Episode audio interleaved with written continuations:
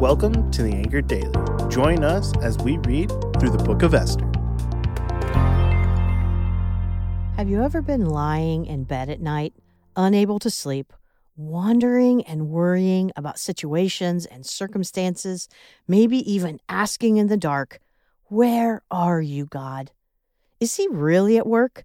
Or is He the one sleeping while we battle a restless night of anxiety, fear, and insomnia? Hashtag sleepless in Tri Cities. Hello, sleepy friends. This is Angie, and today we look at Esther 6.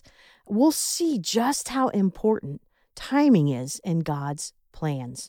We may not understand his timing, it might keep us awake at night, but rest assured, he is at work even when we cannot see it.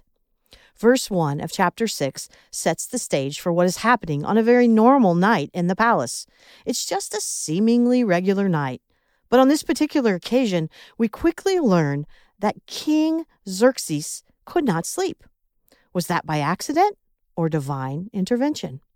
Even though it seems like a small thing that the king could not sleep, we begin to see the providential hand of God once again at work in this story.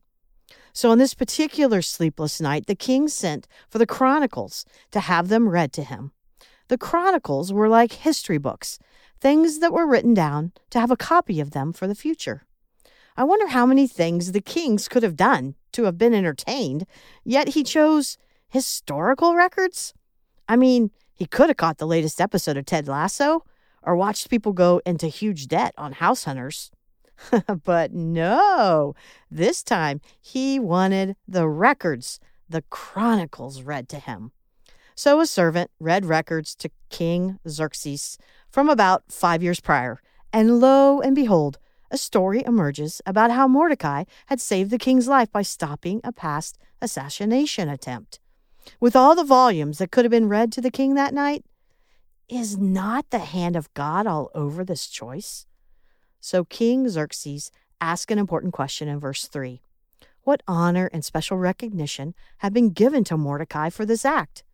And the answer is nothing. Here we have the timing of God illustrated once again. If Mordecai had been rewarded five years prior to this, then he would have been forgotten. But now, five years after he had saved the king's life, he is about to be recognized for what he had done. What a turn of events. Mordecai's lack of reward for saving the king's life five years ago is about to come full circle and save his own life. Hashtag mind blown. We also see God's hand in the placement of Haman. How ironic that when the king decided that he was going to honor Mordecai, Haman was standing at the door of the palace. We might call that perfect timing. Haman had also been awake for much of the night to supervise the finishing of the gallows that he was having built to hang Mordecai. He couldn't wait to get to the king first thing in the morning to make his request known to have Mordecai killed. Now, if this were a Hallmark movie, this is when the snow would start to fall and the main character would finally find true love right there on Main Street. And perhaps Mordecai doesn't find true love, but he does find redemption honor, and strength in God's perfect timing. As Haman parades him around Main Street in a royal robe on the king's horse.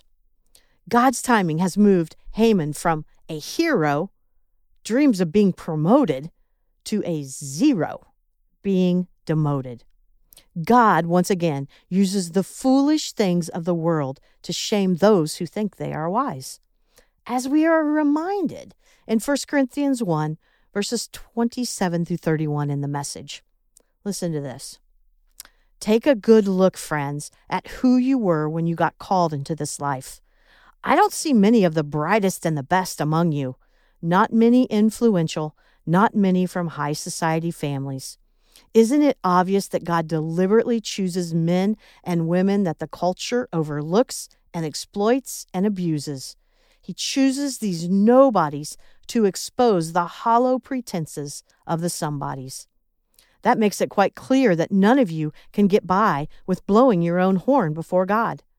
Everything that we have, right thinking and right living, a clean slate, and a fresh start all comes from God by way of Jesus Christ.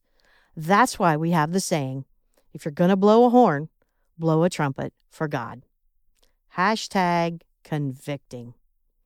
Even though we don't see God mentioned in this book, we can see his hand on the timing all over this story.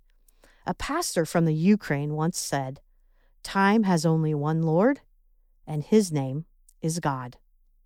As we blow our trumpets for God, may we trust in his perfect timing that he is at work all around us, and may we all, even when we don't see him, say with humility, Thank you, Lord. Amen. Thanks for joining us today. If you want to check out more podcasts just like this, you can go to bethel.ch and you'll find amazing selections of podcasts and much more.